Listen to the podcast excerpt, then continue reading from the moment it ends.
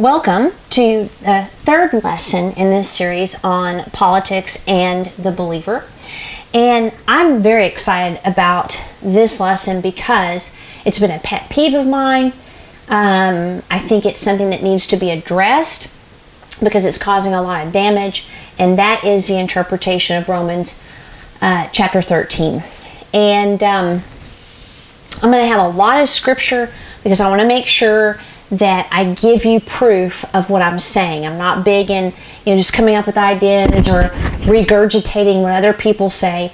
I want to make sure that anything that I teach you is in the Word of God. And if I make a mistake, I tell people I've made a mistake. You can ask our uh, ecclesia people. I mean, they they'll tell you. I'll be like, yeah, I made a mistake on that, and kind of need to correct it. So. Uh, this the title of this one is Romans 13 in peaceful non-compliance. This uh, verse 1 in, in Romans 13 gets quoted quite a bit. It says, Let every person be subject to the governing authorities, for there is no authority except from God, and those that exist have been instituted by God. Okay, this verse and how people have interpreted it is one of the best reasons why I say it is the sum of the word that makes truth, not parts of the word. So anytime a part is taken and it becomes a sum, it's pretty much a guarantee there's deception there. So it was during COVID that I heard this quoted all over the place. More than the 32 years I've been a Christian, everybody is quoting Romans 13:1 as a reason why the church, for the first time in the history of this country, was shut down and shut up, was subjected to mask mandates, and some were even submitting to the so-called vaccine, which I'm not even going to get into that. If you think you need to take a vaccine and it doesn't have um, you know, ba- aborted baby parts in it, more power to you. But we should not be forced to take a vaccine where even our religious rights to refuse are infringed upon, which they were. Now, if we take Romans 13 1 minus the Bible, then I would just say, All right, praise God, I'll see y'all in the next teaching, and I would walk out. but in this context of submitting to government authorities, there's numerous examples in the Bible of the people of God resisting unjust government. So that's why it's important to have this sum. Who's right? The ones that resisted unjust government in the Bible, or the people now that are shutting down their churches because the government said so? So which one's right? Okay, before we get into this argument, we need to define the terms. What we're going to do now. And then we'll elaborate on who really has authority in the United States. The first word is governing from Romans 13:1. It means to quote, exercise continuous control over someone or something like kings, governor, governors, etc. And please keep in mind, Paul lived under kings, most of the people in the Bible lived under kings and rulers, unlike we do here, where we have a constitutional republic. Now, the word authorities is, quote, one who has authority to rule or government. And finally, or govern. And finally, subject is to submit to the orders or directives of someone. Okay? So, with these terms defined, you might think that the pastors who obeyed the federal government and shut down their churches are the right ones. But let's go on. The word instituted means, quote, to cause someone to be in a state involving an order or arrangement. It means to place, set, appoint, arrange, order. It's also to possess certain characteristics. So the idea here is that God defined, He set in a proper order, He put boundaries that authorities uh, should, um, or authority um, should possess certain characteristics. We know that righteousness and justice should be the foundation of authority. Uh, that's the foundation of His throne. Mercy and truth is always before Him, therefore, it should always be before our rulers. Uh, legal and proper authority is based on righteousness, doing things the right way, which is His way, and justice. And Authority must keep uh, truth and mercy always before it, or justice will become perverted. And sanctified mercy uh, can also become a deciding factor, which we see where, well, we should let all these people out of jail because their life is hard. There's a reason they are like they are, blah, blah. No, people go to jail to protect the rest of society. If you want to help people that are in jail, help them while they're in jail. We don't have to have them out in our communities murdering and raping and thieving, etc. But we're seeing where either justice was used harshly or now they're wanting to tear down the fabric of society. By the way, that's a Marxist theology. Uh, and if you don't think Marxism is a religion, just study it. But they believe that chaos, out of chaos comes order. And so if you let people out of jail that are criminals and they do as much chaos as possible or open borders, etc., then people will be more willing to become socialist. Okay, so what is this saying? God defines authority and what that is supposed to look like. Not necessarily the person that's in office, that may not be his will, but the authority, the establishment of the office is his domain. Okay? Now, moving on. Because uh, I think too many people associate a person, like if a person's in office, they must be God's will. No, that's not the case. But the authority, the office itself, is. But who's in it? Not so much, which I'll prove to you. Uh, Romans 13, 2 through 5. Therefore, whoever resists the authorities resists what God has appointed, and those who resist will incur judgment. For rulers are not a terror to good conduct, but to bad. Would you have no fear of the one who is in authority? Then do what is good, and you will receive his approval. For he is God's servant for good. But if you do wrong, be afraid, for he does not bear the sword in vain. He's a servant of God, an avenger who carries out wrath on the wrongdoer. Therefore, one must be in subjection not only to avoid God's wrath, but also for the sake of conscience. Now, again, it sounds like it's saying we have to submit to authorities even if they're stupid. Listen to the passion. Every person must submit and support the authorities over him, for there can be no authority in the universe except by God's appointment, which means that every authority that exists has been instituted by God. So, again, the position, the office, the function of authority has been instituted. So, to resist authority is to resist the divine order of God, which results in severe consequences. For civil authorities don't intimidate those who are doing good, with those who are doing evil. In other words, the people that are there to enforce the laws go after those that are doing bad, doing evil. So Paul's saying, do what is right, and you'll never need to fear those in authority. They will commend you for your good citizenship. Those that are in authority are servants for the good of society. But if you break the law, you have reason to be alarmed, for they're God's agents of punishment to bring criminals to justice. Why do you think they carry weapons?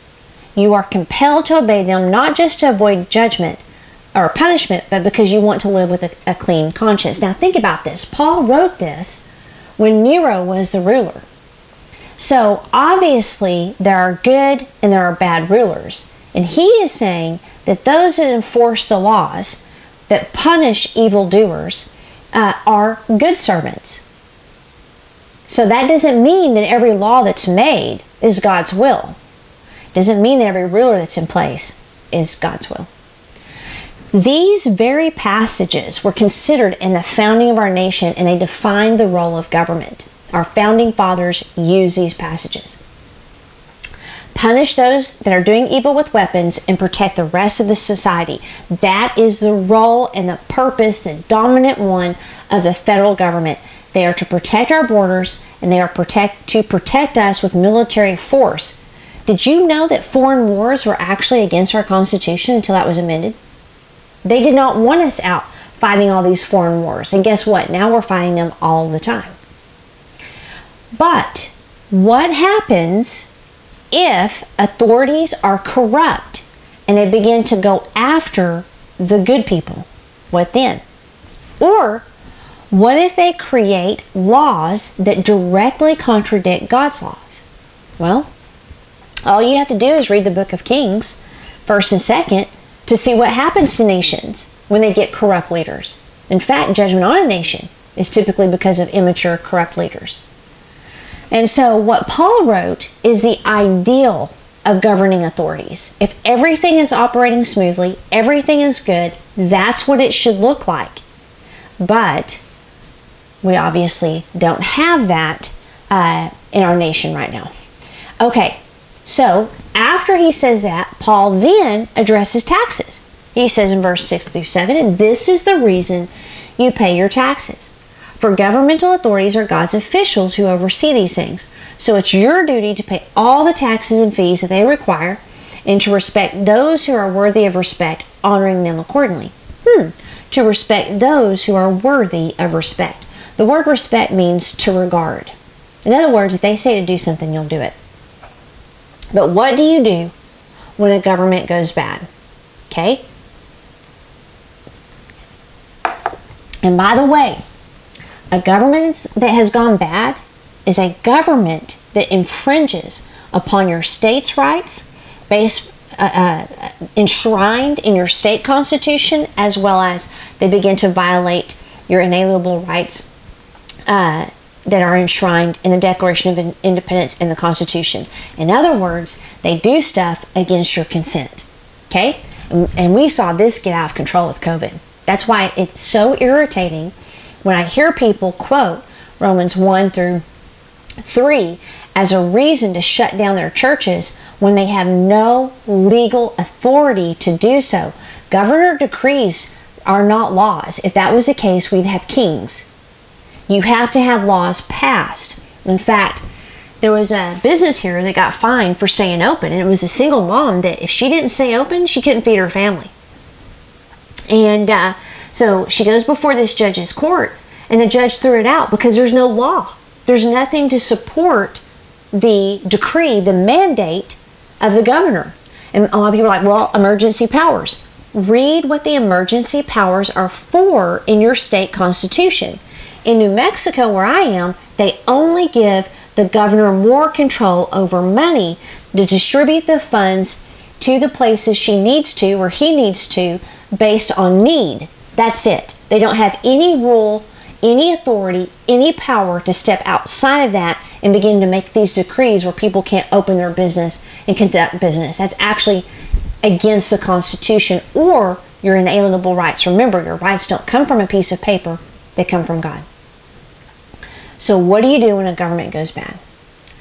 Well, with the terms defined, the original intent of God established, let's look at some examples in the response of the people of God.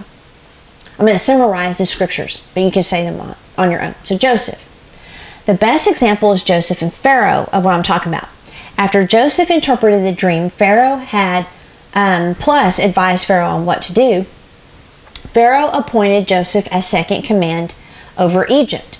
When the drought uh, that Pharaoh dreamt of arrived, Egypt became the world's superpower because they were the only ones that had grain. So Joseph's family moved to Egypt. Pharaoh gave them the land of Goshen, and they were very fruitful, and it was a beautiful piece of land. The Israelites prospered and they grew until a new king who, quote, did not know Joseph came into power, and he began to fear the Israelites and how powerful they were, and he was afraid that they would uh, take over his nation, and they were peaceful. They weren't going to take over any nation, but he was worried about it. So he enslaved them and that didn't stop them. So then he told the Hebrew midwives, now this is a kingly decree, so by law they're supposed to carry it out to kill all the male uh, newborn children. Okay?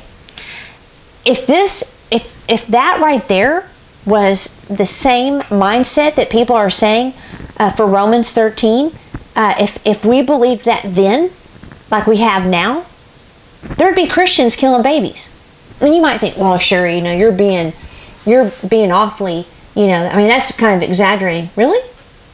Well, I mean, if you look at the state of the church and how things are, I don't know. I'm not sure I think I'm exaggerating. Might be. So, the midwives feared God instead of the king. They refused to abort the babies. Listen to their response. The midwives feared God and did not do as the king of Egypt commanded them, let, but let the male children live. So God blessed them, bless the families as well. So then uh, the king commanded all his people to throw every male, uh, Hebrew male into the Nile. Um, and God would not let that go. Uh, he planted Moses in Pharaoh's house, the very one that would bring down the judgment or the world's superpower. Lived, was literally raised in Pharaoh's house. But the midwives practiced peaceful noncompliance. Genesis 41 to Exodus 1. Now, Moses, the entire confrontation of Moses against Pharaoh, along with the 10 plagues, was resisting unrighteous government to end slavery among his people and birth a nation. Moses is the first abolitionist. That's Exodus 3 through 14. Rahab is another example of peaceful noncompliance. So, fast forward to Joshua. He's now the leader of the Israelites, and it's time to take the promised land. But before crossing, he sent two men to kind of scout out things, see how things were. Um, he was probably trying to avoid Moses' mistake of sending out 12 spies, so he just sent out two. They lodged with Rahab, who was a prostitute. Now, when the king found out, he demanded that she released the spies into custody, but instead of obeying the king, she hid them, and the king hid them and told the king that she didn't know where they were, that they had left by a gate the night before. She then helped them escape Jericho with a promise that her and her family would be saved. Why? Because she had heard what the Lord had done so far. So she practiced peaceful noncompliance. Daniel and his friends, I mean, there's several examples with them. Uh, first started with Babylonian's nutritional program, and you know the king assigned a daily portion of food to be given to the uh, captured, um, you know, uh, um, good grief, um, young men of uh, Israel, and they were actually made eunuchs. Unfortunately, Daniel and his friends, but they determined not to defile themselves with that food. I'm sure it had some unclean meats. So the chief eunuch, um, they told him we'd rather have vegetables, etc., and he was very reluctant because number one, he had an order from the king, but number two, um, if they did not gain weight and didn't look good, his head could be on the line. But he went ahead and he did what they wanted, and sure enough, it worked out good. Um, another example is Daniel's friends refused Nebuchadnezzar's law, demanding that they worship his uh, image. When Darius became ruler, wicked rulers or leaders persuaded him to create a law that no one could pray to any god but him. And Daniel, of course, continued his peaceful noncompliance and ended up in the lion's den, but he was uh, saved. Um, you know, and what was interesting is when a king in the Persian Empire made a decree, it was unchangeable. So you had to make another law um, in order to um, reverse it. So it's very interesting. Sorry about that. My battery died on the uh, recorder. now, Mordecai is uh, another example, of the Medo Persian um, way of making laws that could not be revoked in the story of Esther. Mordecai practiced peaceful noncompliance with Haman, which provoked him to wrath. He convinced the king to write a law that would exterminate all the Jews. Uh, once the evil plot was exposed, the king couldn't revoke his law, but he made another that empowered the Israelites to defend themselves, and suddenly no one wanted to fight them. Um, the apostles, the book of Acts is filled with peaceful noncompliance and use of citizenship as an aid to protection. And we see it with Paul all the time. The first instance is right after Paul and John healed the lame uh, beggar, or Peter and John, as Peter preached the kingdom. The priests, the captain of the temple, the same ones that arrested Jesus and crucified him, and the Sadducees, they came to see what was going on and they were mad. So they brought them before the Sanhedrin and they were like, Don't say the name of Jesus. And, Paul, and Peter's like, whether it's right in the sight of God to listen to you or rather to God you judge, we cannot but speak of what we have seen and heard. In other words, he's saying, okay, you guys may think it's okay to tell us not to talk about Jesus. We know that that's what we're here to do, so we're going to do it. That's peaceful noncompliance. Now, of course, later they were arrested and put in prison, and an angel came and set them free and all that stuff. Um, but again, when you know he gets out of prison, Peter and he's out there preaching again, they bring him again. They're like, We strictly charge you not to teach the name. See, they had authority. They had authority to tell Peter to stop preaching the name of Jesus, and Peter refused. He practiced peaceful non-compliance, and he said, We must obey God rather than man. Okay? Then you have Paul and Silas arrested in Philippi The Lord sends an earthquake to free them. They remain there. They convert the jailer. Later, they were questioned by the authorities. Um, and Paul basically said, Hey, do you have a right to beat a Roman citizen without a trial? And of course, they didn't. So they're like, um, You're a Roman citizen? I bought mine. And Paul's like, I was born a Roman citizen. Oh, oh, we're sorry, we're sorry. And they wanted to, you know, ship him off as soon as possible after the apology. And Paul's like, Yeah, I'm going to finish what I'm here for. And so that was again peaceful noncompliance, and Paul using his rights as a Roman citizen to protect himself. So the antagonist in all of these stories is unrighteous government and unrighteous religious leaders. Some laws are no laws in front of God, and some rulers are no rulers to God. In Hosea 8 4, it says, They made kings, but not through me. They set up princes, but I knew it not. With their silver and gold, they made idols for their own destruction. Did you hear that? This idea that whoever's in uh, power is God's will was just blown out of the water by that verse. Uh, 1 Samuel 8 5, he said, Behold, you are old, and your sons do not walk in your ways. Now appoint for us a king to judge us like all the nations.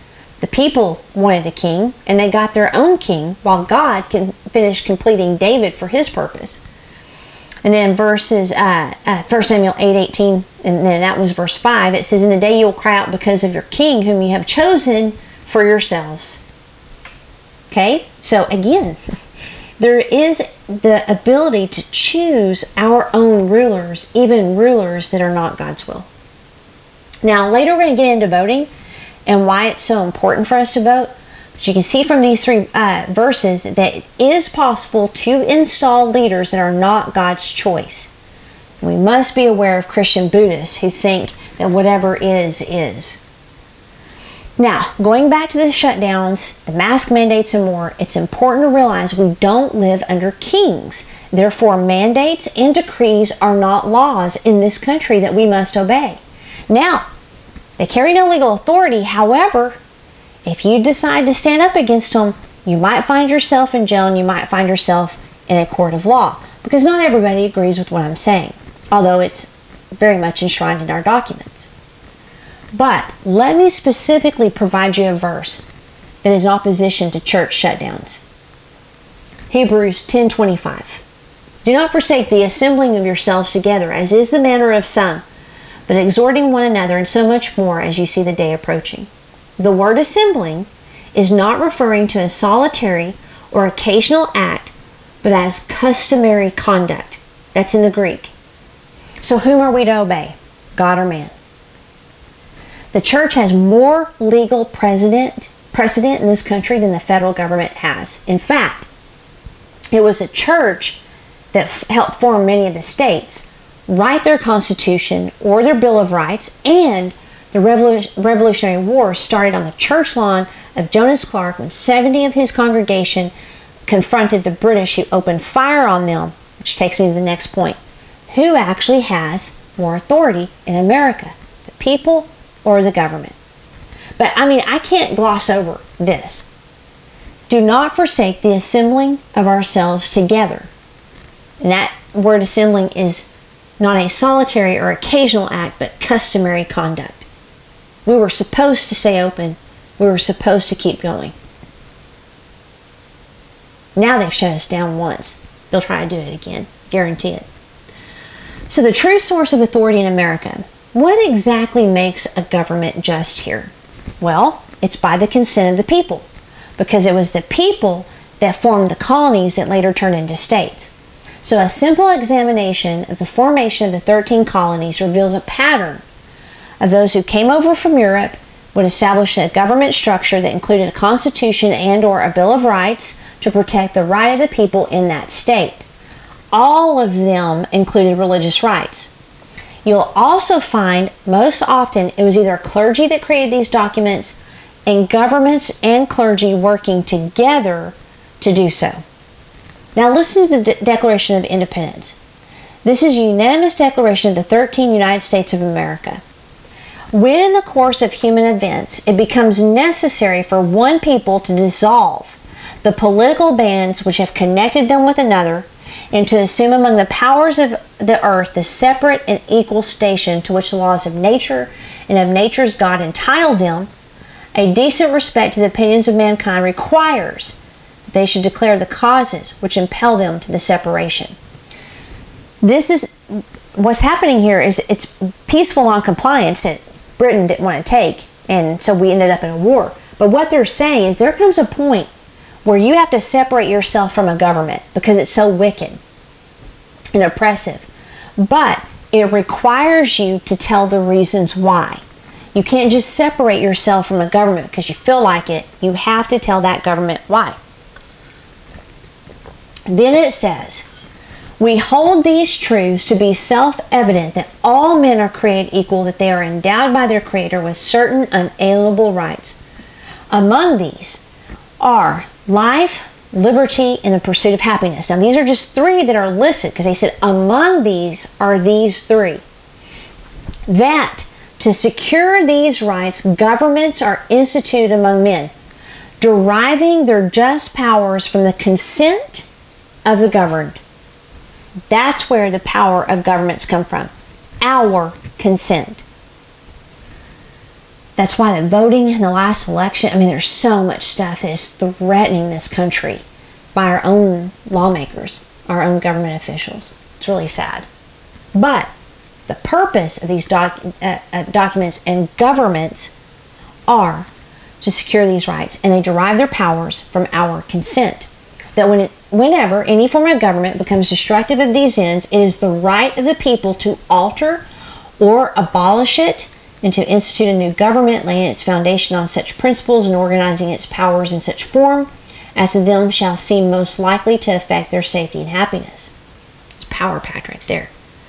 We, therefore, the representatives of the United States of America in General Congress assembled, appealing to the Supreme Judge of the world for the rectitude of our intentions, do and in the name and by the authority of the good people of these colonies, solemnly publish and declare that, that these united colonies are and of right ought to be free and independent states, that they are absolved from an allegiance to the British Crown, and that all political connection between them and the state of Great Britain is and ought to be totally dissolved, and that as free and independent states they have full power to levy war, conclude peace, contract alliances, establish commerce, and to do all other acts and things which independent states may of right do. And for the support of this declaration, with a firm reliance on the protection of divine providence, we mutually pledge to each other our lives, our fortune, and our sacred honor, which they did. Many of them died. The people instituted the governments in this country to secure our inalienable rights. No state or federal constitution gives us those rights. God gave us our rights, therefore, they can't take them away. We, the people, created the states. Therefore, we, the people, are the true authority of the states. The people is greater than the states. The states is greater than the federal government. The federal government should be the smallest form of government in this country. After the Revolutionary War, the Founding Fathers recognized that we had to unite as states to protect ourselves and to secure our posterity. So at that time, you know, we joined together to fight a common arm enemy, but now we're independent, we're separate from each other, we have peace. But we knew we had to join together under a common union because we had to be protected against outside enemies. But the states were very, very reluctant uh, to create a federal government because they saw what went on in England. So the founding fathers set to work on the Constitution of the United States of America. Here's the beginning of it, okay?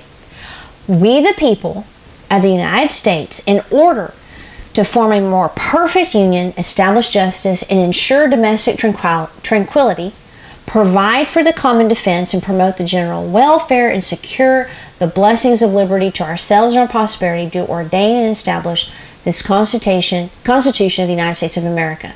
So we the people, okay? Now, what's the responsibility of the government? To form a more perfect union based on Matthew 12 25. To establish justice based on Romans 13. Ensure domestic tranquility based on 1 Timothy 2 1 through 3 provide for the common defense based on Romans 13, promote the general welfare of the, the citizens, not welfare handouts, the general welfare. That's in 1 Timothy 2 1 through 3, and secure the blessings of liberty for ourselves and our children. Man, that was brilliant. But we've forgotten these things. It used to be taught until I think um, 18, might have been 1860 something, 1850 something. The Constitution wasn't taught to the degree that it was before. In fact, a lot of lawyers don't even know what the Constitution says. They don't teach it. Now, most of the structure of our Bill of Rights and our Constitution were from preachers and sermons that were taught back then. These are the six things that are the responsibility of the government, not political speech, not suppressing it, not telling us we have to get a vaccine, none of that. None of that was their right. In order to pass this Constitution, they needed nine states to ratify, which means express consent. So remember, an unjust government does things that are against the consent of the people or without the consent of the people. Just governments do things with the consent of the people. So they had to have 9 out of 13 colonies ratify or give consent, but several only consented with the express demand for the Bill of Rights that clarified some of the things in the Constitution. So let me um, quote you Amendment 10. The powers not delegated by the United States by the Constitution nor prohibited by it to the states are reserved to the states respectively or to the people. This is the idea of states' rights. But here's what's key the states created the federal government, and the states were created by the people. The states have more authority than the federal government. Okay? So this is this is so important. We've got it out of order. The federal government is severely limited in its power for a reason. And because we don't know that, we're seeing the effects of letting them run hog wild and however they want to. The states were limited in their powers by the people. And so what happened? Well, our founding documents in history is the first what happened. People quit teaching it. People quit learning it. People quit telling people what their rights were. Second came states that were refusing to say no to the federal government because of money if you don't do what we want, we won't give you this money. And so they quit um, saying no to the federal government. And third, people are not demanding that their state elected officials live by their own state constitution and the United States Constitution. So, over many decades, we've lost more and more of our individual rights, which now has put us in a very precarious state. Urgent education, which is why I've done this series, is uh, crucial in this day and hour. Share this. Send it to as many people as you can, especially this one teaching right here. It is going to take believers to save this country. A just government is the consent of the people. As believers, we must ask are they ruling justly according to the state constitution? If not, we need to peacefully non comply. The sheriff is key. Every county in the nation has must have a constitutional sheriff because just as the Constitution is the highest law of the land, the sheriff is the highest law enforcement of the land and has more authority than the president, any governor, etc., because the sheriff is elected by the people. So that's why it's so important to make sure that we elect a sheriff that is a constitutional sheriff that will protect us based on the Constitution and not violate our rights. The answer to our dilemma and reversing what's happening in this country lies in our local, county, and state governments because that's where the real authority and power are located. We've been way too distracted with federal elections for decades and we've almost lost this country. Urgent education, peaceful noncompliance, active engagement in local, county, and state elections, including running for office and electing constitutional sheriffs, will turn this country back around. Elect leaders that support the Constitution and get out of office those that don't. It only takes 3.5% of a population to change things through peaceful noncompliance.